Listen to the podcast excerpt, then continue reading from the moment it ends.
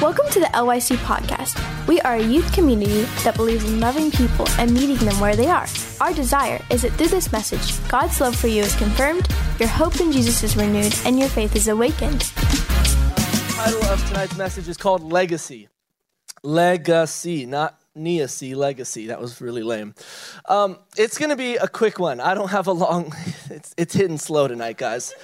I feel like there's like nobody in this back row section, so it feels like I'm I'm just feels empty t- tonight. It's, it's a weird feeling, um, but we're going to talk about legacy. Uh, I, in all full disclosure, found out I was preaching four hours ago. Right? You're like, oh man. So I, I, I prayed and asked the Lord, and believe it or not, God gave me a little bit of an idea on what we should talk about tonight. I have zero notes prepared. I have zero, I think I have, well, I have a title. Um, I have a few points toward the end that we're going to maybe circle around here. But I really just want to talk about the idea of legacy and give us just some context for what the Bible says about it. We are literally going to start in Genesis and make our way to Hebrews. That's a lot. But we're not going to go through every page and we're not going to go through every verse. But I'm going to just take chunks of little different stories to pinpoint where legacy comes up in the Bible.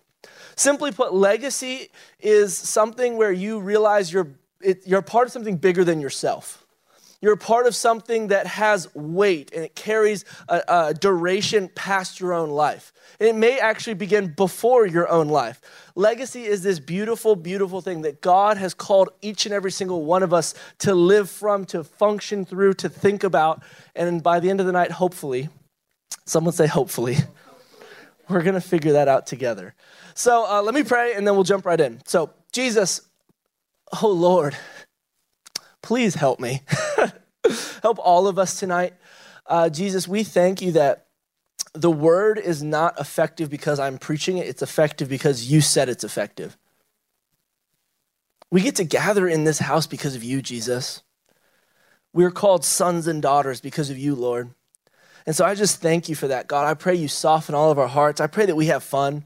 I pray that this would not be a stiff, weird energy room, but Lord, that we would just have a lot of fun in your presence, in your word, and together tonight. Uh, in Jesus' name we pray. Amen. Amen. Amen. Um, random thing has nothing to do with legacy before we get started. Um, I was talking to Kimberly about this as I was driving when I got the text, Matt, you're preaching. I'm like, great.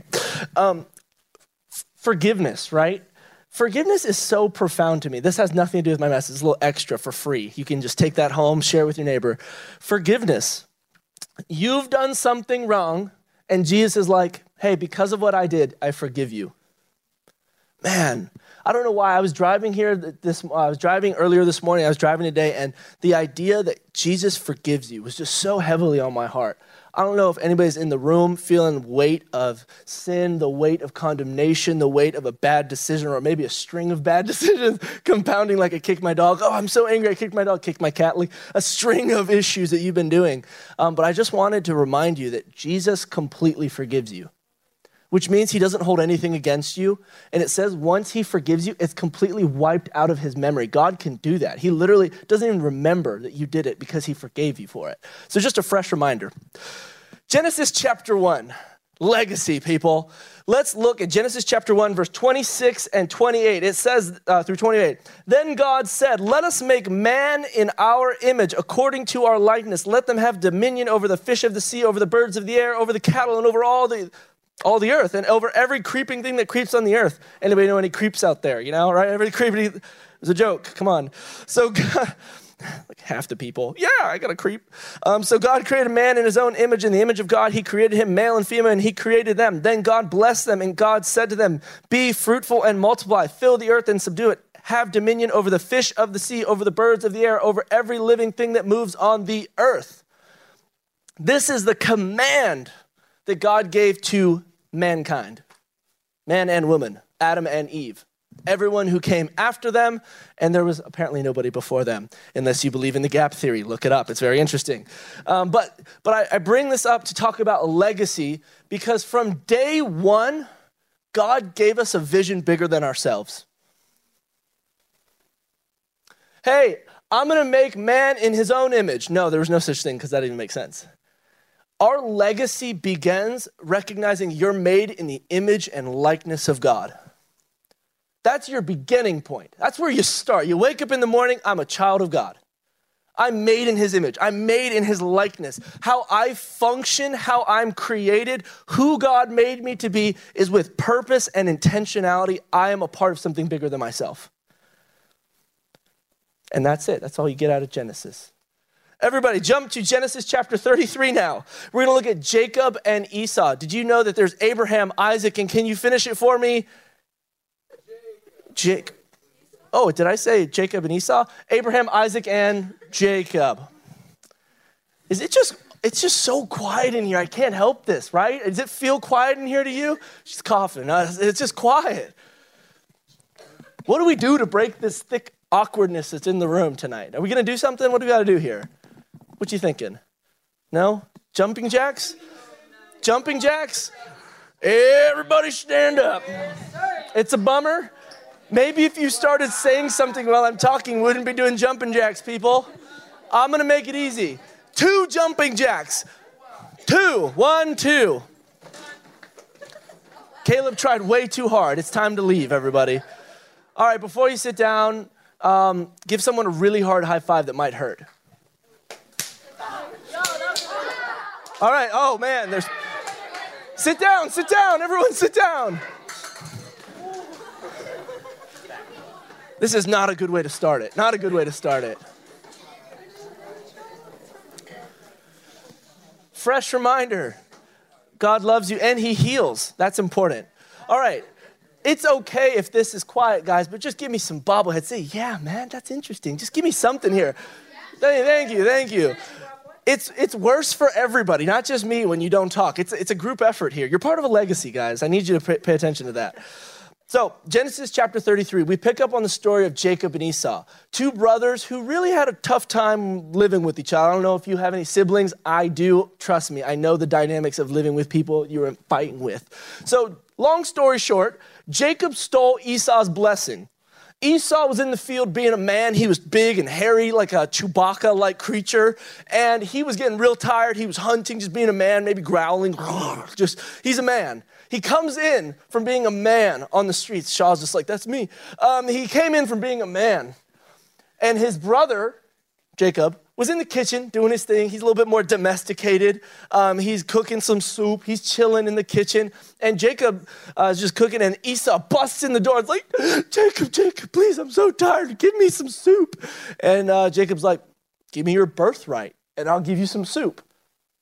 And so Esau did. And Esau was very angry that he, he gave away his birthright for a cup of soup. And you're thinking, is that a real story? Yes. Open up to Genesis 33. It's a real story.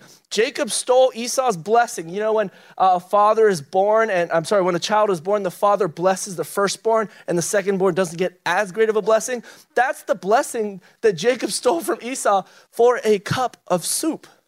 So their relationship's on the rocks as it is. Now, there comes a point in Genesis 33 where Jacob was gone for maybe 22 years, didn't see his brother for a long period of time, and was traveling back home to meet him.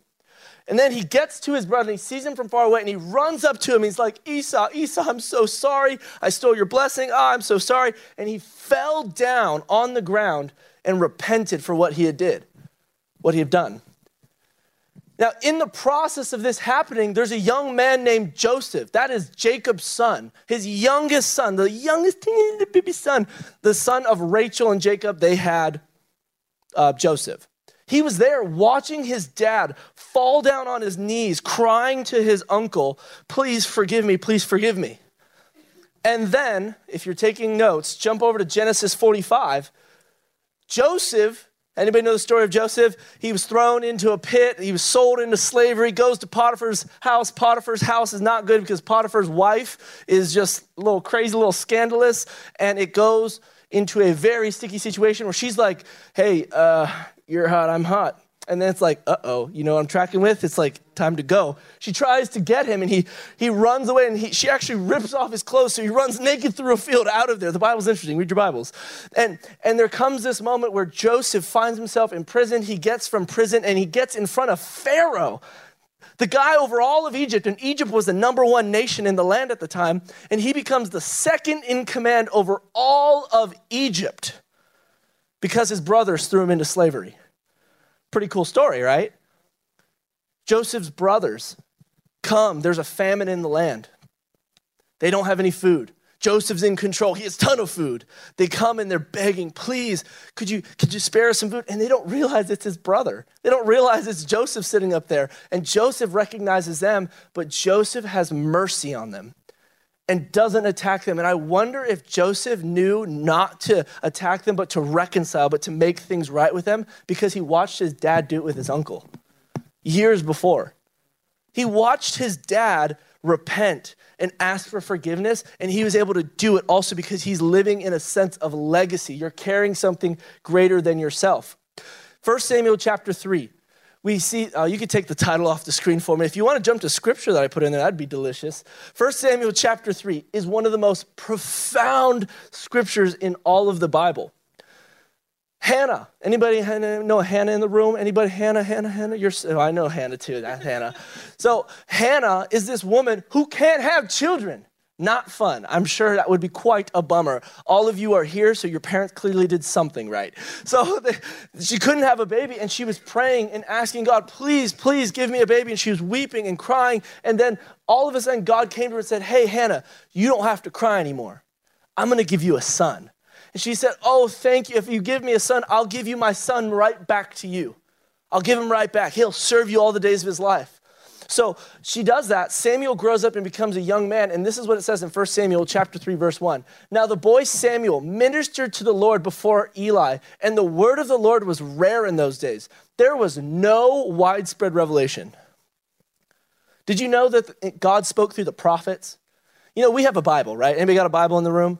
we have a big old Bible, it's legit, and we have people like me and who get up on the stage and talk about Jesus all the time.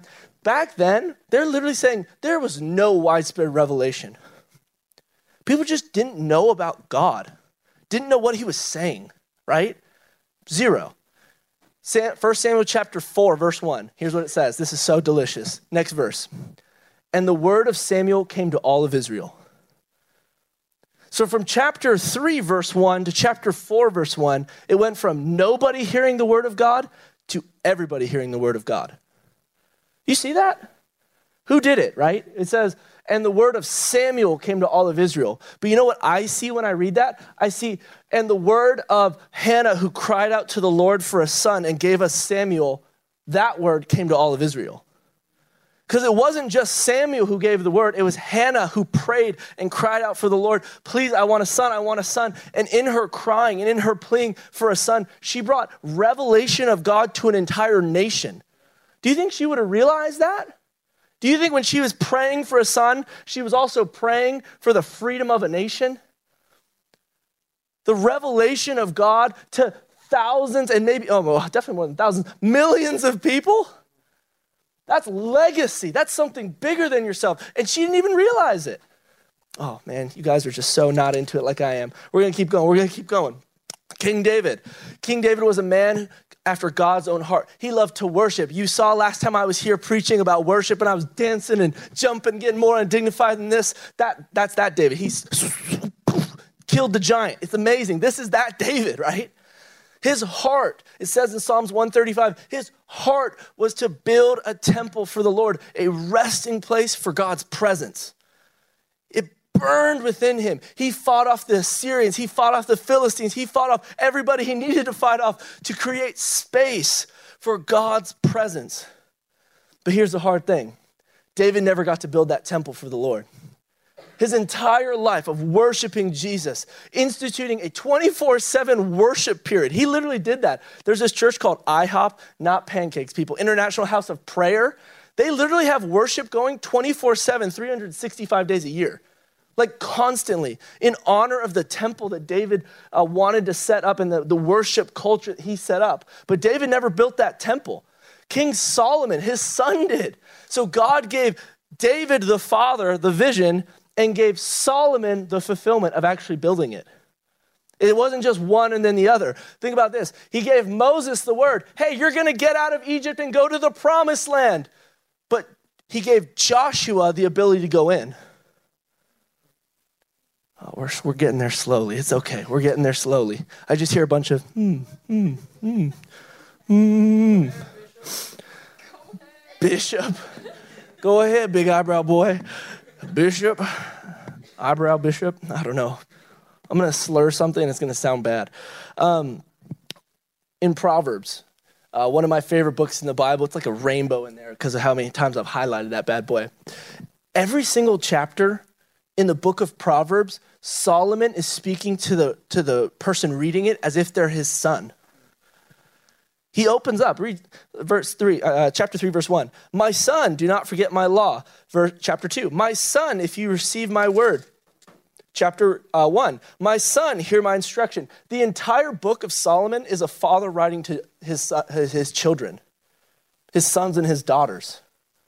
It's about something more than himself. One of the most profound books on wisdom and revelation is brought to us by a father wanting to speak to his kids. I promise this is getting somewhere. I know some of you are like, this is stupid. Uh, we're getting there, guys. It's amazing.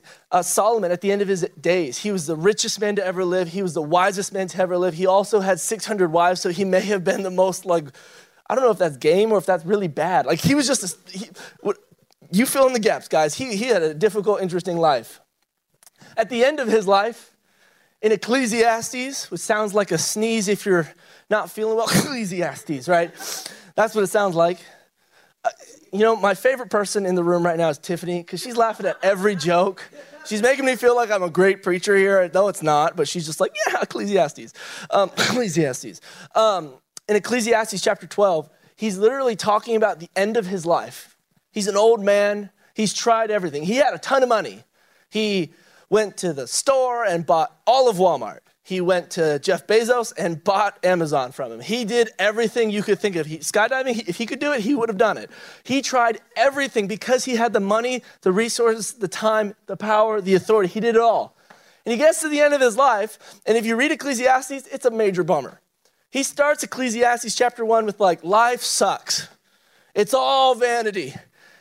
Here, there, over there means nothing, guys. And he gets to the end of Ecclesiastes, chapter uh, 12, verse 13. Are you got it for me? Oh, Booth. They're shaking their head. Oh, boy. Here we go. I'll just read it. Uh, it says this Let us hear the conclusion of the whole matter. The last two verses, he sums it up in a sentence or two.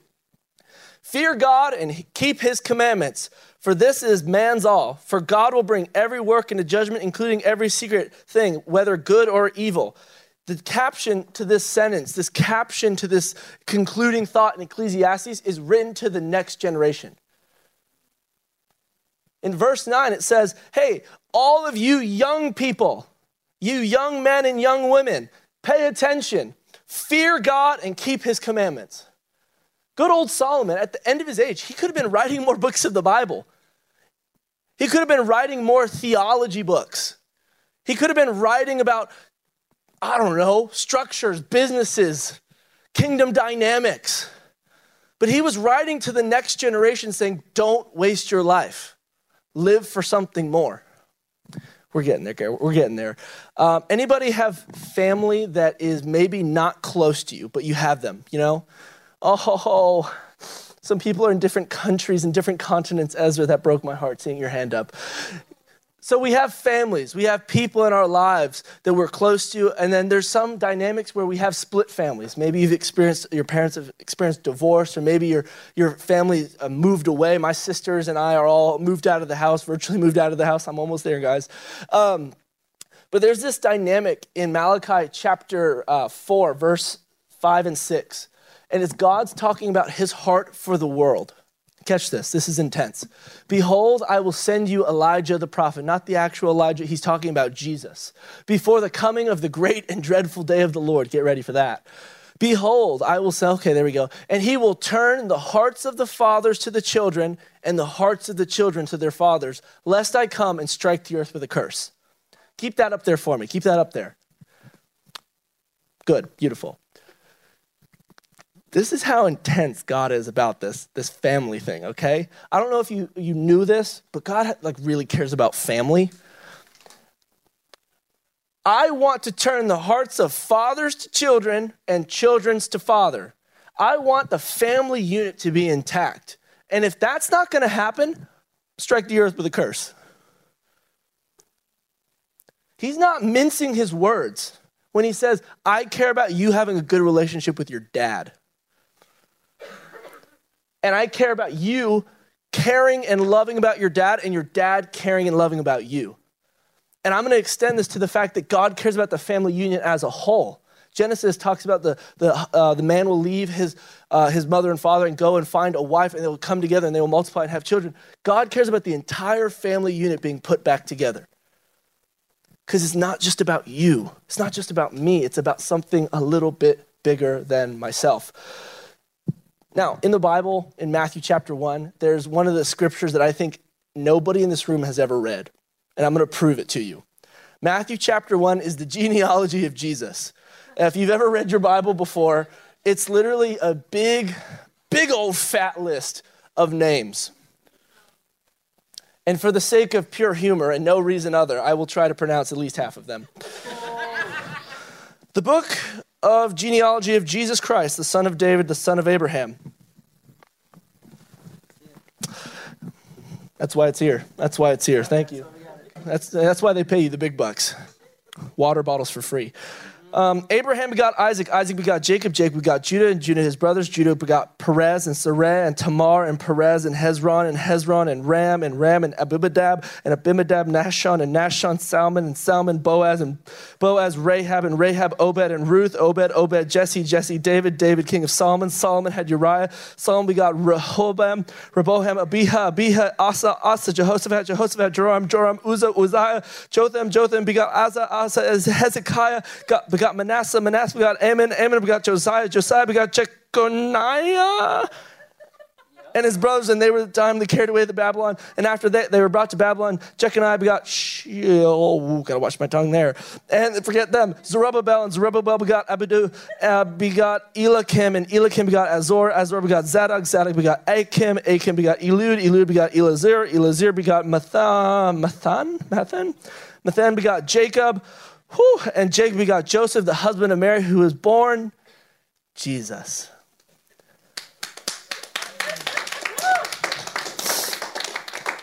So, why does that even matter, right? I mean, the Old Testament ended and they opened the New Testament with a bunt. I mean, that was not a, if I was opening the New Testament, I'm talking about the power of the Holy Spirit or some awesome miracle. But they start the New Testament by listing the genealogy of Jesus. And I think it's interesting because, like, does anybody have anybody famous in their family? Like, any in the history? John, no, John Adams. I was like, no got me. You should have just went with it. I would have totally believed that. Anybody got somebody famous? What you got? Who? Adams.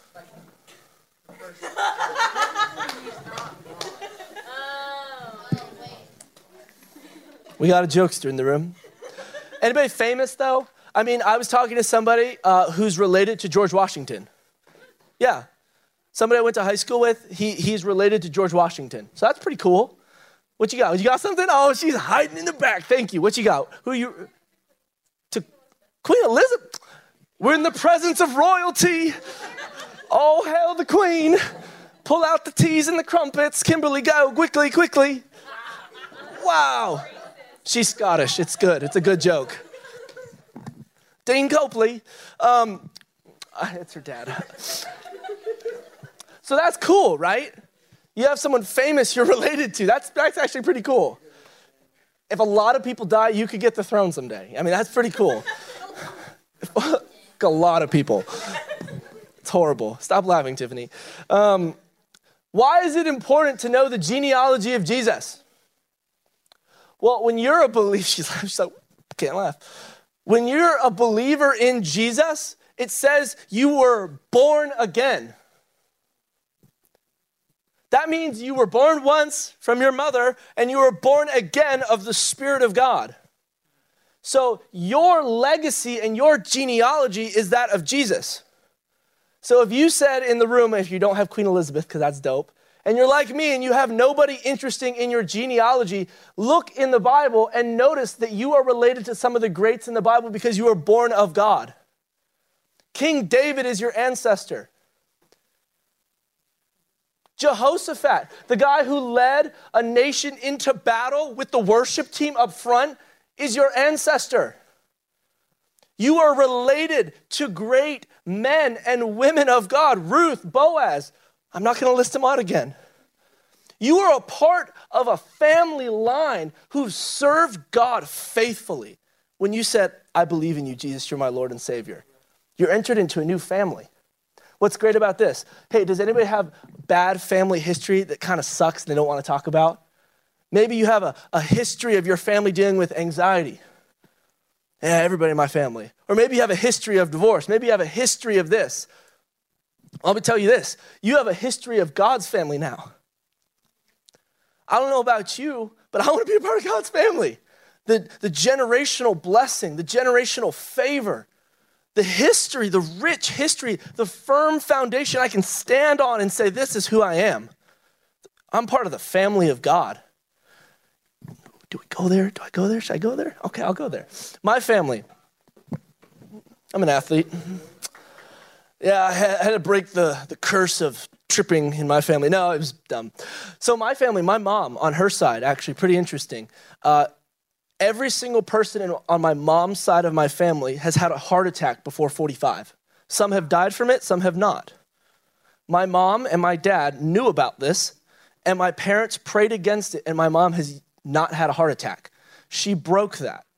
For generations, we saw heart attacks at, in the 40s in my, on my mom's side. No more. You know, when she told me that, I didn't even know that was an issue, right? Like, I didn't even know. It was just, and she told me about it, and like, she's in her 50s now. And I didn't realize she was fighting a battle that I get to stand in victory for that I didn't even know what was going on. Okay? My grandma Dorothy, maybe you see her on Sunday mornings. Her and my grandpa, Papa Earl, he passed away, amazing man. Um, but they were the only two of my grandpa's 13 brothers and sisters. He married my grandma Dorothy. They're the only two decide to follow Jesus. The only two. And out of that came three kids, all of them serving the Lord uh, Dina, Dan, and uh, Debbie. My dad, Dan Tillery, married my mom, Janie Tillery, and had three kids, meet Megan, Mal, and Matt. And all three of us are serving the Lord healthily and faithfully because the decision of one person, and you know, it's funny, my Papa Earl, he's the youngest of 12. He's the one who's not supposed to make the leading decision in the family. He's the one that's like David, forgotten in the field. Because of his decision, because of my grandma's decision, because of my mom's decision, and my dad's decision, I stand before you today on the generation of people who've come before me. They're fight, they fought battles I didn't even know about. They, they won things in the spirit for me that I have no idea, but I get to walk in the freedom of it. I'm not anxious because my dad fought for it, who struggled with intense anxiety. I'm not worried about my heart health because my mom won that battle for me. When you recognize you're a part of a legacy that's attached to Jesus, you get to walk in a new bloodline, a new family line. Your past situation does not have to be your future. You can decide, you can choose, you can walk in such a way that changes the course of your generational line forever. It only takes one. Oh man, that's so good. We're gonna keep going. Let that sink in. Ephesians chapter 3. How much time? We oh, we got seven minutes. All right, Lord. Ephesians chapter 3. Uh, I'm sorry. Yeah, Ephesians chapter 3, verse 10. To the intent that now the manifold wisdom of God might be made known by the church to the principalities, powers in the heavenly places. Keep that up there. I had like a bunch of Pop Tarts, so I'm really burpy. It's kind of gross. To the intent that now the manifold wisdom of God, manifold means multicolored multi flavored, different expressions. The manifold wisdom of God might be made known by God,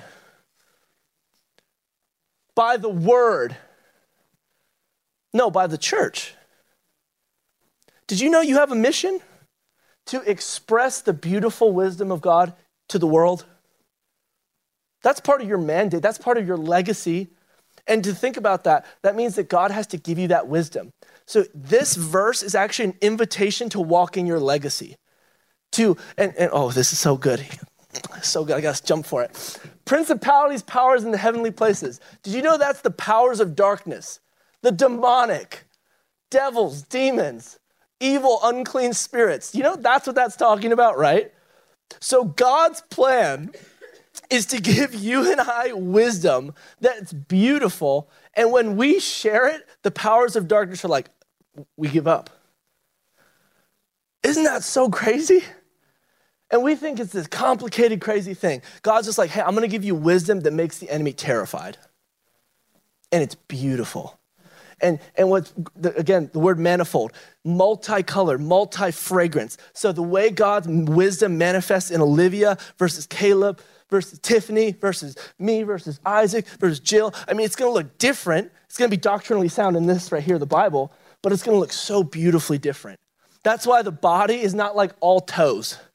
Imagine if you're a bunch of toes just walking around. That'd be hideous. I mean, God help us. If you're a bunch of ears, bunch of eyeballs, that's like an angel, you know? Read, read uh, Revelation. That would just be wrong.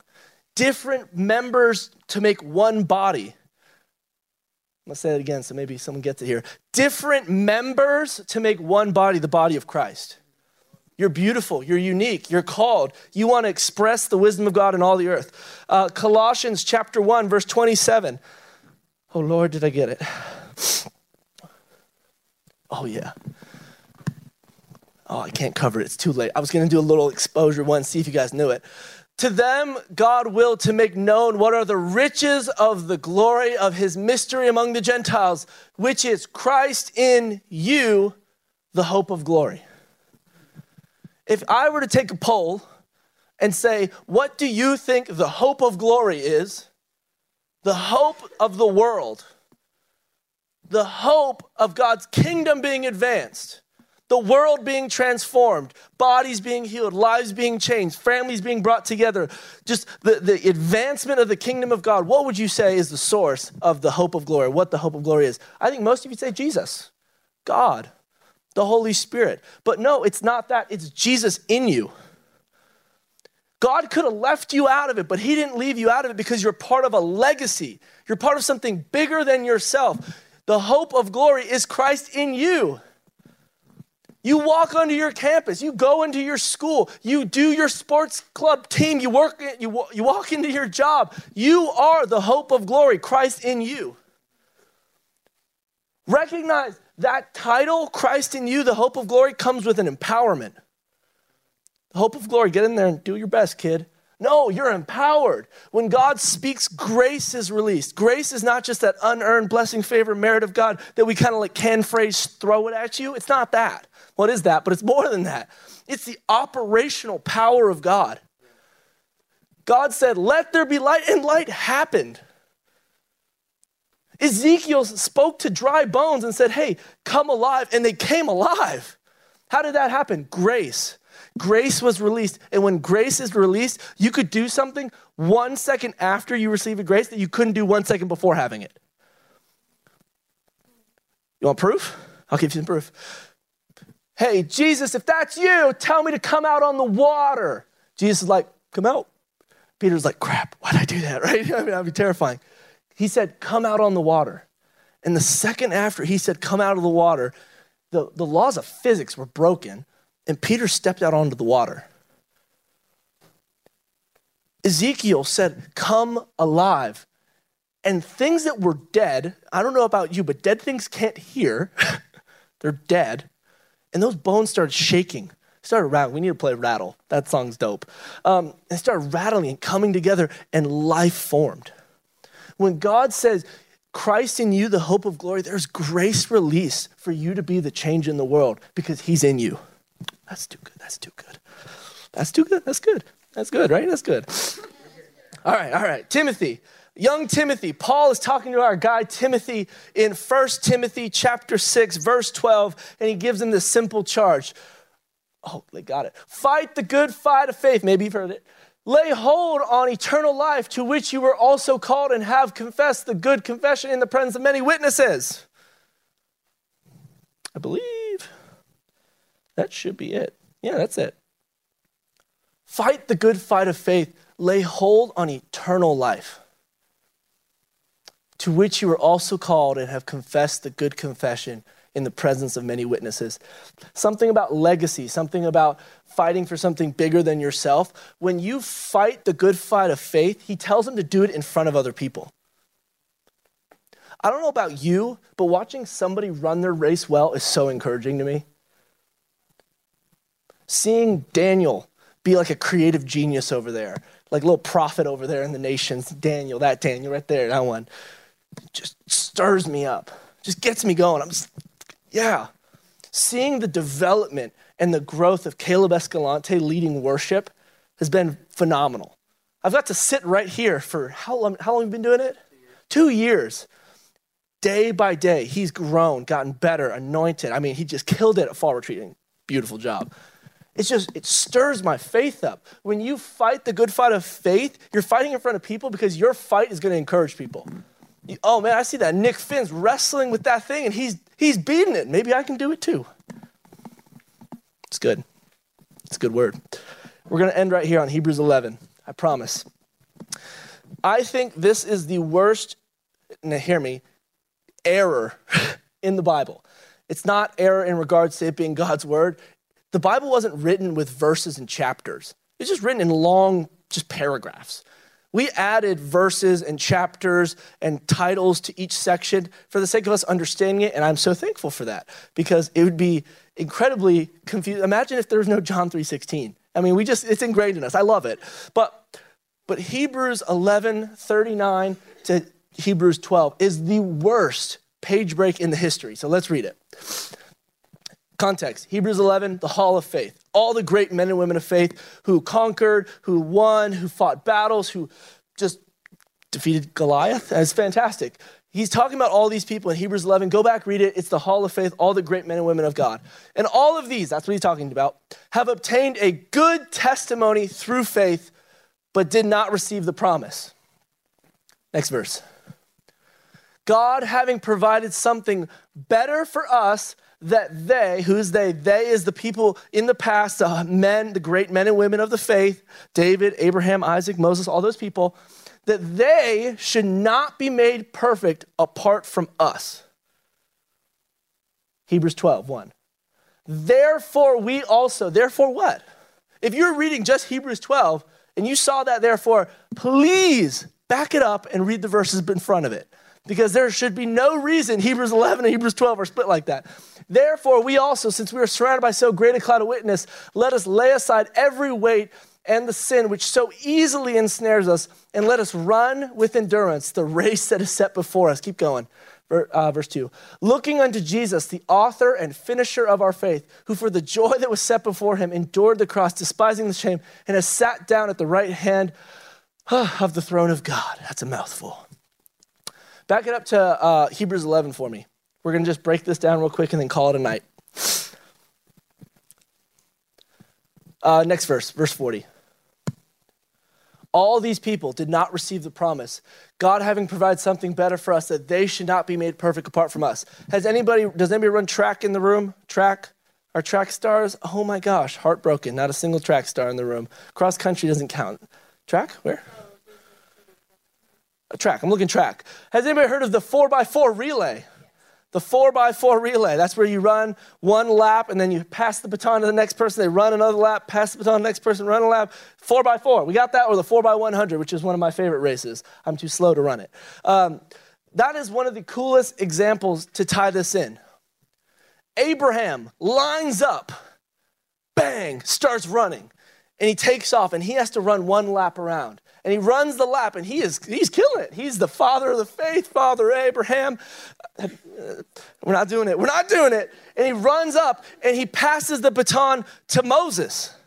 And moses man he killed the guy. He was pharaoh's adopted son a little rough path but oh man, Moses came through and he wrote the law, the law of Moses, the law of God, the, the scripture that you see in Exodus and Leviticus. And he, he ran his course and he got them out of uh, Egypt. He got the Israelites out of Egypt and at the front door of the promised land. Then he handed it off to, to the kings, David and, and Solomon and Jehoshaphat and all of these people. And he passed it off to them and they ran the race and it kept going. And then Jesus empowered us to then take the last baton.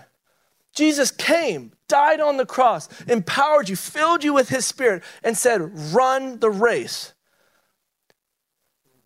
But if we, somebody hands me the baton and I don't run, even though everyone who came before me ran, we don't win the race. We just don't. That's how he set it up. They should not be made perfect apart from you taking the baton of faith and running your race. You're a part of something bigger than yourself. You're a part of the Abraham, Isaac, Jacob, David, Jesus lineage. The whole message concludes in this one simple thought. Well, maybe two, three simple thoughts. I want to charge you, I want to challenge you. I want you to go home, and if your parents are believers, this will be great. And I have something if they're not. Go home and ask your parents and your grandparents about how they came to know Jesus. I want you to look into, maybe in the booth, you can see it, it's my first point in the last three. I want you to investigate and study the legacy of your past. I told you a little bit about mine, my parents, my mom with uh, the heart health, and my dad with anxiety, and my grandma Dorothy, and my grandma, uh, my papa. I mean, we, I told you a little bit, but there's a much richer history. I want you to study the legacy of your past. Now, if you're in here and you're like, first generation Christian, my parents don't love the Lord, that's completely okay. We're going to pray them into the kingdom, for one. But then, two, the next point on the screen for me, if you will, Booth, I want you to build the legacy of the future. This is juicy right here. This is really juicy. That's the whole message. That, that right there is, is, is the message when you build something like a, like a building, you start with the foundation, right? And then somebody comes over and lays the, the next level up, right? And because somebody laid this level, I'm now able to stand on it and stand slightly taller than I would if I was here without it. That's your life. To the degree that you're willing to build your life on Jesus, you set up the next generation to stand on your shoulders. I know this is crazy to talk about in youth because you're all like 12 to, to what, 18, 17, 18 years old and got our leaders in here. But I want you to take a hold of this now. David was a young shepherd boy, just a small kid. I think he was like 13 when he was tending his field, worshiping the Lord, serving the Lord, fighting bears and lions and tigers, oh my. Like, this was David at 13. Jesus was in the temple at 12 saying, I must be about my Father's business. It's not too early. There's no junior Holy Spirit to start building a foundation that your kids' kids' kids will stand on. I, uh, I'm going to end on this story and I'm going to call it. Okay, I promise. I'm turning into Brandon. I promise, guys, last point. 10 minutes later. Um, we're going to scrape that from the podcast. Um, uh, a friend of mine, uh, he, uh, I gave him a prophetic word. Um, God speaks to people still. I think you all know that, but I want to reaffirm that God still does speak to people. Um, I gave him this word, and I said, I felt like the Lord saying, You have a jar getting spirit, referencing the story of the woman who brought jars to the prophet. And as many jars as she brought, the oil, the anointing oil, was poured out. And I said, I feel like you and your children, he doesn't have kids. At the time, he wasn't even married. You and your children I'm sorry, he was married. You and your children are going to have this jar getting attitude, this, this desire to just bring vessels before the Lord so that God can fill them, right? And I gave him that word, and he was telling me that he had a lot of just, um, just marital problems, really struggling. There was a point in their relationship where they thought like maybe it's not going to go very well. But he, he said he remembered that word and it gave him great encouragement. So I went back and looked at it. Their marriage is fantastic. I went back and looked at it. And as I was looking at it, I, I had this uh, vision where the Lord speaks to you and gives you a mental picture. And it was of this, this kid standing on the stage. And this kid was preaching, and he says his name, and it's the same name as my friend. And the guy on the stage says, I was named after my great great grandfather. It was, it was a vision of this, my friend's great great great grandson preaching the word of God. And it was a sweet moment, and I shared it with him, and he was just brought to tears. But there's this sweet moment of fighting for something that you'll, you may never see. I hope I don't see my great great grandchildren. I'd be so old and wrinkly, right? But I so want to set them up, though. I want to set them up with spiritual blessing, with financial blessing, with, with the blessings of a stage to stand on and ground up beneath their feet. So that's my challenge to us tonight. We hope you've been inspired by this word. To help awaken your faith on a regular basis, subscribe now so you can be alerted when we have a new message. Thank you so much for listening.